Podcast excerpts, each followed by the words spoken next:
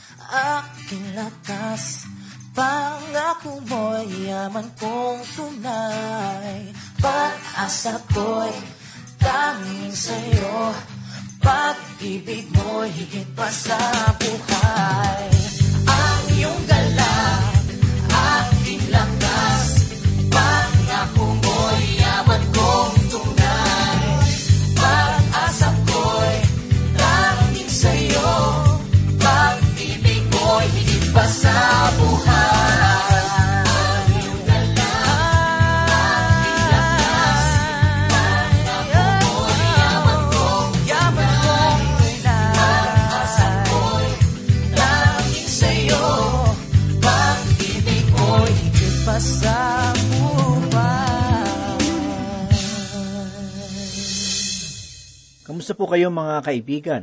Sana po ay nasa maayos kayong kalagayan at handang makinig at matuto ng salita ng Diyos. Ako po si Pastor Dan Abangco, ang inyong tagapanguna. Tayo po ay mag-aral ng salita ng Panginoon. Isang mapagpalang sandali sa iyo kaibigan. Sa pagkakataong ito ay magkasama po muli nating pag-aaralan ang salita ng Diyos. Para sa akin, ang pag-aaral ng salita ng Diyos ay ang pinakamahalaga kong gawain sa araw-araw. Sa aking palagay, ito na ang landas na pinakamabuti para sa akin. Ang landas na inihanda ng Panginoon upang tuparin ang kanyang kalooban sa aking buhay. Kaibigan, ang Panginoon ay mayroong tiyak na layunin para sa iyo. Gayun din naman, nahahayag ang lahat ng bagay sa harapan ng Diyos. Kaya naman kahit na anong uri ng buhay mayroong kakaibigan, ay nababatid ito ng Panginoon. Ang bawat paghihirap na iyong nararanasan, ang iyong mga kapighatian, ang mga suliranin, ang mga ito ay hindi nalilingid sa Kanya. Ang bawat pagtitiis alang-alang sa Kanyang pangalan ay malinaw niyang nakikita. Hindi nakakalimot ang Diyos.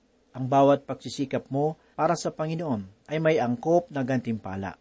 Nawa, tayo ay hindi mga pagal sa paglilingkod sa ating Diyos at dalangin ko na sa ating pag-aaral ngayon ay makamtan natin ang kalakasan na nagmumula sa katotohanan ng salita ng Diyos. Nais ko na ihanda natin ang ating puso at isipan at bigyan natin ng puwang ang mensahe na ating pag-aaralan. Ipagpatuloy po natin ngayon ang nasimula nating pag-aaral sa ikalawang kabanata ng pahayag. Ito ay may kinalaman sa mga pangungusap ng Panginoon para sa mga iglesia. Tayo po ngayon ay dadako sa ikalabing dalawa at ikalabing tatlong talata at ito ay may kinalaman sa iglesia sa Pergamo. Ganito po ang pahayag na ating mababasa.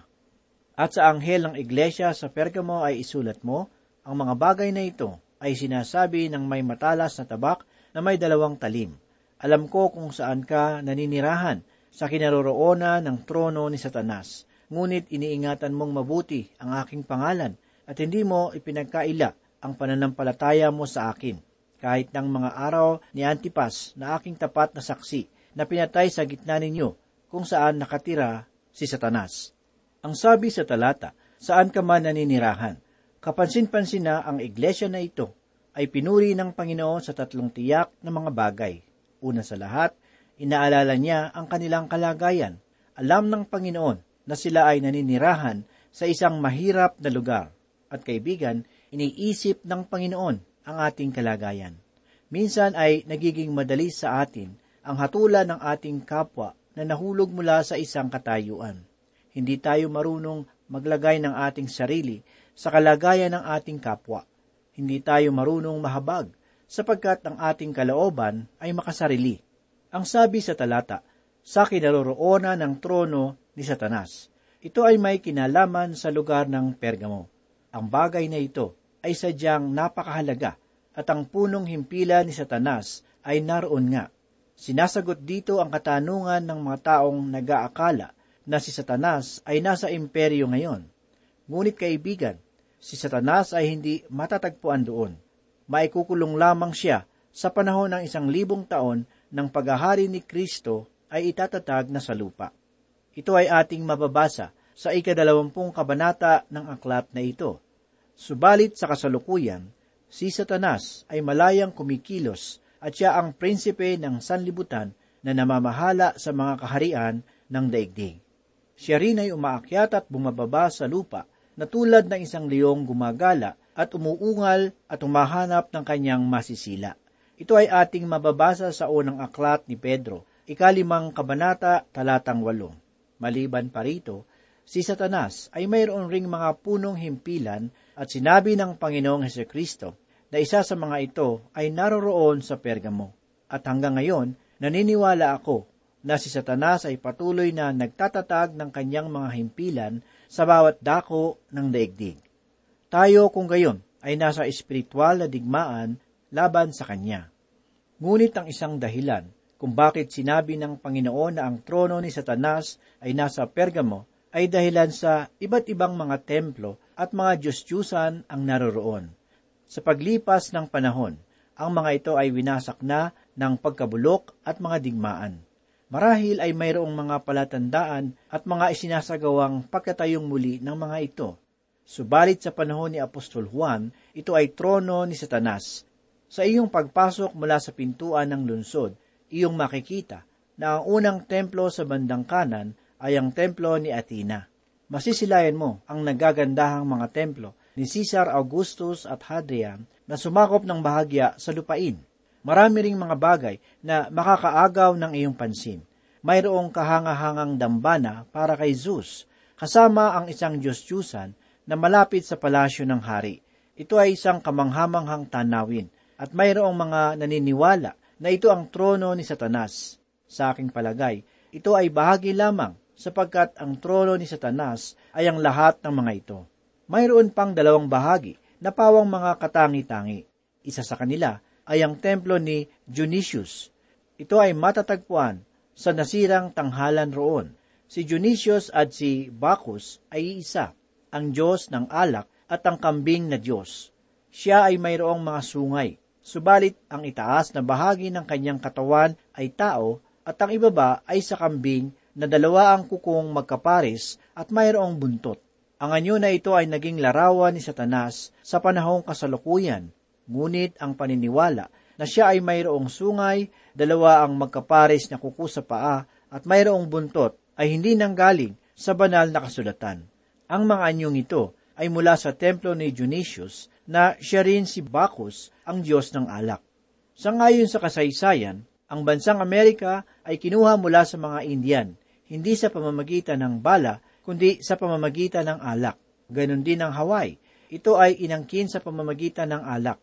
Ang alak ang kumukuha ng lupain higit pa kaysa sinuman. Kaibigan, si Satanas ang Diyos ng alak. Ang iba pang bukod tangi na bahagi ay ang templo ni Asclepius. Sa ibaba ng matangos na bundok ay ang bantog na pagamutan ng sinaunang siglo. Ito ang pagamutan ng Mayo sa mga araw na iyon. Una sa lahat, ito ay templo para kay Asclepius. Kung inyong titingnan ang Asclepius ng mga Griego, ito ay anyong tao lamang. Subalit, kung ang sa mga Anatolia, ito ay may anyong mabangis na ahas. Ang naroon sa Pergamo ay anyong ahas na si Asclepius. Ang itinayo na templo ay hindi pangkaraniwan, sapagkat ito ay hugis bilog. Ginagamit nila doon ang lahat ng uri ng panggagamot na maiisip ng tao. Ang sagisag ng medisina ay nagmula sa mga Diyos-Diyusang ito. Kaibigan, ilagay mo ang iyong sarili sa katayuan na ito. Sabihin natin na ikaw ay bumababa sa isang mababang daan sa ilalim ng lupa at sa itaas nito ay mga butas na akala mo ay mga daanan ng hangin, ngunit hindi. Sa iyong paglalakad sa daanan na ito, matamis na mga tinig ang iyong naririnig mula sa mga butas na nagsasabi sa iyo na ikaw ay gagaling. Magiging maayos ang iyong pakiramdam. Mawawala ang iyong karamdaman. Kaya ang gagawin mo, ikaw ay bababa patungo sa isang paliguan na may maligamgam na tubig at doon ikaw ay bibigyan ng masahe mayroon ring tanghalan doon na nagsasadula ng kagalingan. At kung sakali na ikaw ay hindi gumaling sa iyong karamdaman, ang ikahuling paraan ay ibibigay sa iyo. Pagkagabi, ikaw ay ilalagay nila sa templo at pakakawalan roon ang mga ahas na walang kamandag at sila ay gagapang sa iyo. At kapag ikaw ay hindi nila napapagaling, tiyak na ikaw ay gagawing baliw. Isang pintuan ang nakahanda roon sa likuran at doon nila inilalabas ang mga katawan ng mga namamatay. Sa madaling salita, hindi na nila pinalalabas ang mga hindi nila napapagaling. Ito ay kanilang pinapatay o dili kaya'y inililihim. Si Caesar Augustus ay pumunta roon. Ito ang dahilan kung bakit ito ay naging tanyag na lugar. Sa totoo lang, ito rin ang lugar na pinapapuntahan ng mga kilalang tao mula sa iba't ibang panig ng daigdig noong panahong iyon. Kaibigan, ito ang makademonyong pamamaraan ng kanilang panggagamot noong mga panahong iyon. Tunay na mayroon rin naman noong panahon na iyon na tapat sa medisina. Subalit karamihan sa kanila ay gumagamit ng makademonyong pamamaraan. Ito ay isa sa mga dahilan kung bakit ang pook na iyon ay kinaroroonan ng trono ni Satanas. Narito ang isa pang salita ng papuri para sa mga mananampalataya sa iglesia ng Pergamo.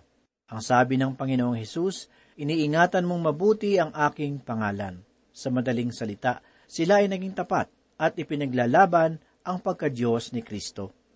Sa nakaraan nating pag-aaral, natunghayan natin na ang iglesia sa Pergamo ang pangkalahatang kumakatawan sa lahat ng iglesia mula sa taong 314 hanggang taong 500 at siyam na po. Sa katunayan, sa siglong iyon ay nagkaroon ng mga mananampalataya na mayroong malakas na pananampalataya. Nang lumabas ang maling katuroan ni Arius na naniniwala na si Kristo ay hindi Diyos, si Athanasius na mula sa Hilagang Afrika ang naging matibay na tagapagtanggol ng pananampalataya. At dahil sa kanya nabuo ang sanggunian ng Nicaea taong 325, ang sanggunian na ito ay nabuo upang hatulan ng katuruan ni Arius na nagsasabing si Kristo ay hindi Diyos. Ang isa pang matibay na tagapagtanggol ng persona ni Kristo ay si Augustine. Ang dalubhasang mananampalataya na ito ang siyang sumagot sa maling mga katuruan ni Pelagius. Sapagkat sangayon sa aral ni Pelagius, ang orihinal na kasalanan at ang pagbagsak ng tao ay hindi hadlang upang tanggihan niya ang biyaya ng Diyos. Sina Athanasius at Augustine, ang dalawang higante ng pananampalataya na tumayo ng matibay, alang-alang sa dalawang mahalagang paniniwala ng Iglesia, pagka-Diyos ni Kristo at kadakilaan ng biyaya ng Panginoon. Ganito pa ang sinasabi sa talata, at hindi mo ipinagkaila ang pananampalataya mo sa akin. Ito ay tumutukoy sa mga katotohanan na pinangahawakan ng mga mananampalataya sa Pergamo. Ang sabi pa sa talata, kahit ng mga araw ni Antipas na aking tapat na saksi na pinatay sa gitna niyo. Si Antipas ay isang tapat na mananampalataya na pinatay dahil sa pagtatanggol ng kanyang pananampalataya. Ngunit bukod dito, ay wala na tayong nalalaman patungkol sa kanya. Malinaw na siya ang pinakaunang mananampalataya na pinatay sa Pergamo. At pagkatapos sa kanya, ay marami pa ang sumunod. Ito ang mga papuri na ibinibigay ng Panginoon sa iglesia ng Pergamo. Subalit mayroong dalawang bagay ang kanyang hinahatulan sa kanila. Ganito ang sinabi ng Panginoong Hesus sa ikalabing apat at ikalabing limang talata. Subalit mayroon akong ilang bagay na laban sa iyo, sapagkat mayroong kadyang ilan na sumusunod sa aral ni Balam, na siyang nagturo kay Balak na maglagay ng katitisuran sa harapan ng mga anak ni Israel upang kumain sila ng mga bagay na inihahandog sa mga Diyos-Diyusan at upang makiapid. Kaya hindi naman, mayroon kang ilan na sumusunod sa aral ng mga Nikolaita. Maliwanag dito sa talata na ang dalawang bagay na hinatulan ng Panginoon ay ang mga katuruan ni Balam at ng mga Nikolaita. Ang katagang ang katuruan ni Balam ay may pagkakaiba sa katagang kamalian ni Balam na matatagpuan sa liham ni Judas ikalabing isang talata. Sinasabi sa talatang ito na inaakala ni Balam na susumpain ng Diyos ang Israel dahilan sa sila ay mga makasalanan. Iba rin ang katagang ito sa daan ni Balam na mababasa sa ikalawang sulat ni Apostol Pedro, ikalawang kabanata, talatang labing lima. Ang daan ni Balam ay daan ng kasakiman. Subalit dito sa talatang ating pinag-aaralan, ang katagang katuruan ni Balam ay tungkol sa maruming pakikipag-ugnayan. Alalahanin natin na tinuruan ni Satanas si Balak na sirain ang Israel sa pamamagitan ng pag-aasawa ng mga babaeng taga-Moab. Ang gawain ito ay pagsamba sa mga Diyos-Diyosan at pakikiapid. At sa panahong ang iglesia sa Pergamo ay nagbibigay puwang sa programa ng sanlibutan, ito ay naghahatid sa kanila sa espiritual na pakikiapid. Ang sabi pa sa talata, ang katuruan ng mga Nikolaita. Natutunan natin sa nakaraang pag-aaral na ito ang bagay na kinapupuutan ng Panginoong Hesus sa iglesia ng Epeso. Ngunit dito sa iglesia ng Pergamo ay mayroon ring ilan na humahawak sa katuroang ito. At hindi man natin matiyak kung ano ang katuroan na ito, masasabi ko na ito ay maaaring isang samahan na binuo ni Nicolaus na ang itinuturo ay tungkol sa pagbabalik sa mga ritual na paglilingkod at pananambahan. Itinatanggi rin ng mga turo ng Nicolaita ang pagiging saserdote ng bawat mananampalataya dahil kay Heso Kristo. Sinasabi ng Panginoon na kinapupuotan niya ang katuroan na ito. Lagi po sana nating tandaan na si Kristo ay nagagalit at nagmamahal. Dapat tayo na maging maingat at tiyakin na tayo ay hindi nagiging kabahagi sa mga bagay na kanyang kinasusuklaman. Ayon sa Ebanghelyo ni Juan, sa ikatlong kabanata ng kanyang aklat, talatang tatlumpu at anim, ay ganito po ang sinasabi. Ang sumasampalataya sa anak ay may buhay na walang hanggan. Ngunit ang hindi sumusunod sa anak ay hindi makakakita ng buhay, kundi ang puot ng Diyos ay nananatili sa Kanya. Kaibigan, sino man na hindi sumampalataya sa anak ng Diyos, mabuti man o hindi sa paningin ng tao, ay siya ay kapupuotan ng Diyos. Naging mabuti ka man sa iyong kapwa at hindi gumagawa ng mga bagay na immoral, wala itong kabuluhan kung ikaw sa iyong puso ay hindi kilala si Kristo.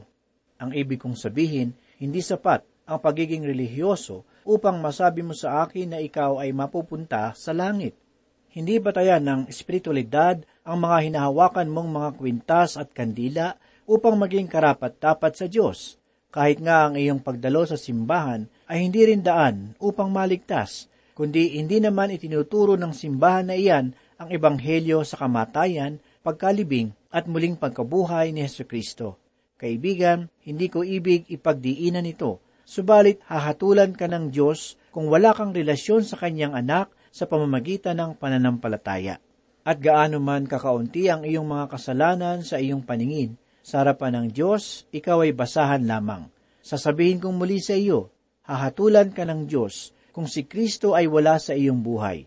Ang katwiran ng tao ay hindi kailanman makakapantay sa kabanalan ng Panginoong Diyos. Ang tao ay walang pag-asa sa kanyang sarili. Siya ay alipin ng kasalanan. Sino ang makapagyayabang sa kanyang kapwa na siya ay malayong higit na mas mabuti kaysa sa isa? Ito ay nakakabuti kung ikaw ay isang politiko. Mananalo ka marahil sa boto ng maraming tao, subalit sa mata ng Diyos, tiyak na ikaw ay talo. Kaibigan, ang tao na hindi sumasampalataya kay Kristo, siya ay alipin ng kasalanan at kinapuputan siya ng Diyos. Marahil ikaw kaibigan ay alipin pa ng kasalanan, subalit magagawa ng Diyos na ikaw ay palayain kung sasampalataya ka lamang na ang dugo ni Kristo ang makapaglilinis sa iyo, hindi ang relihiyon, hindi ang iyong ministro, o ni ang iyong mabubuting gawa. Ang maguhugas ng iyong kasalanan ay si Yesu Kristo. Kaibigan, inakala ko noon na ang pagdalo sa simbahan ay tanda ng pagiging malapit sa Diyos. Akala ko kapag naisawsaw ko na ang aking mga daliri sa banal na tubig, ay lilinisin ito ang aking mga kasalanan. Marami na rin ako nakitang mga naglalakad na nakaluhod bilang pagsasamo sa Diyos na sila ay patawarin. At mayroon rin akong nakita na pinapahirapan ng kanilang sarili upang mabawasan ang kanilang kasalanan. Lahat ng ito ay mga nabuong paniniwala sa aking isip noong ako ay bata pa hanggang sa ako ay lumaki. Ngunit isang araw, nang aking marinig ang mabuting balita at nabasa ko ang banal na kasulatan, lahat ng mga paniniwala na ito ay naging kahinahinala sa akin. Itinanong ko sa aking sarili, ako ba ay lumalakad sa katotohanan o nagpapailalim sa seremonya? Mababayaran ko ba ang aking kasalanan kung ako mismo sa aking sarili ay masama? Ito ang mga katanungang nabuo sa aking puso at nagpapasalamat ako sapagkat tinugon ng Diyos sa pamamagitan ng mabuting balita ang aking mga katanungan at ako nga ay nakatagpo ng kapayapaan. Kaibigan, ito ang paulit-ulit na kapahayagan sa programang ito sapagkat marami pang mga tao ang nananatiling bingi sa panawagan ng Diyos. Marami pa rin ang mayroong lihim na paghihimagsik laban sa Panginoong Hesus bilang Panginoon at tagapagligtas. Isang kaibigan ang nagkwento sa akin tungkol sa kanyang mga guro sa matataas na pamantasan na nagsasabing ang paniniwala sa Diyos ay likhang isip lamang. Nang marinig ko ito, ay nalungkot ako at napangiti ng kaunti sapagkat kahabag-habag ang mga guro na iyon na nagsasabi ng ganon, sapagkat kung ang Diyos ay likhang isip lamang, bakit nila naiisip ang Panginoon sa oras ng kanilang kagipitan? Sa aking palagay, ang lahat ng mga taong nagsasabing ang Diyos ay likhang isip ay dapat munang mag-isip-isip kung sila ba ay may isip. Isang napakabuting biyaya ng Diyos sa panahong ito ay ang tahimik na kalangitan. Ito ay dahil sa kung ang langit ay bukas pa rin sa lahat ng mga mensahe ito ay dahil sa kung ang langit ay bukas pa rin sa lahat ng mga mensahe na hinihingi sa Kanya. Naniniwala akong maraming bangkay ngayon ang nakahandusay sa daan. Ang pamumusong ng tao laban sa Diyos ay may karampatang makatwirang hatol. Ngunit dahil sa mayamang biyaya ng Panginoon, tayo ngayon ay kanyang pinakikitunguhan sa pamamagitan ng kanyang biyaya. Hindi na natin kailangan ang tinig sa langit sapagkat ang banal na kasulatan ang siyang tanging kapamahalaan at ganap na mensahe ng Panginoon para sa lahat ng tao sa daigdig. Sa pamamagitan ng kanyang salita ay ipinangangaral sa lahat ng dako ang pagsisisi. Ipinababatid ng Diyos sa lahat ng tao ngayon na pinalalampas niya ang lahat ng ating mga kahangalan at ipinababatid sa atin ang mabuting balita ng kaligtasan sa pamamagitan ng pananampalataya kay Kristo sapagkat minsan lamang itinakda sa tao ang mabuhay sa daigdig at pagkatapos nito ay paghukom. Ano kung gayon ang mukha na ating maihaharap kung tayo ay balot ng putik ng kasalanan? Kailangan natin si Kristo sa ating buhay bilang ating tagapagligtas, sapagkat kung tayo ay nagnanais na magkaroon ng tunay na pagbabago sa ating sarili, hindi natin ito makakamit sa pamamagitan ng ating sariling gawa, sapagkat ang ating mga gawa ay may kahinaan at kakulangan. Higit sa lahat, tayong lahat ay makasalanan at karapat-dapat sa apoy ng dagat-dagatang apoy. Lahat tayo ay mayroong hatol na kaparusahan dahilan sa ating mga kasamaan. Ang Diyos na siyang lumikha ng langit at lupa ay ating tinlikuran sa pamamagitan ng mga makasariling kapakinabangan na ninanasa natin. Tayo ay nabubuhay na walang Panginoon. Bunga nito, lumalakad tayo sa sarili nating daan na pawang ang dulo ay kapahamakan. Masakit pa nito, isinisisi pa natin sa Diyos ang ating mga kahangalan. Ang lahat ng ito ay pawang mga paglapastangan sa pangalan ng Diyos bilang ating manlilikha. Gayunmay, dahil sa pag-ibig ng Diyos sa sanlibutan, ay kanyang ipinagkaloob ang kanyang bugtong na anak upang ang sinumang manampalataya ay hindi mahatulan kundi magkaroon ng buhay na walang hanggan. Ito ang siyang alay na patuloy pa rin ipinaabot ng Diyos sa bawat tao ngayon. Inihahandog niya sa iyo si Kristo bilang iyong natatanging daan patungo sa Kanya, sapagkat wala nang iba pang maaaring magbigay kaligtasan sa atin, kundi ang Panginoong Heso Kristo. Siya lamang at wala nang iba. Manalangin po tayo.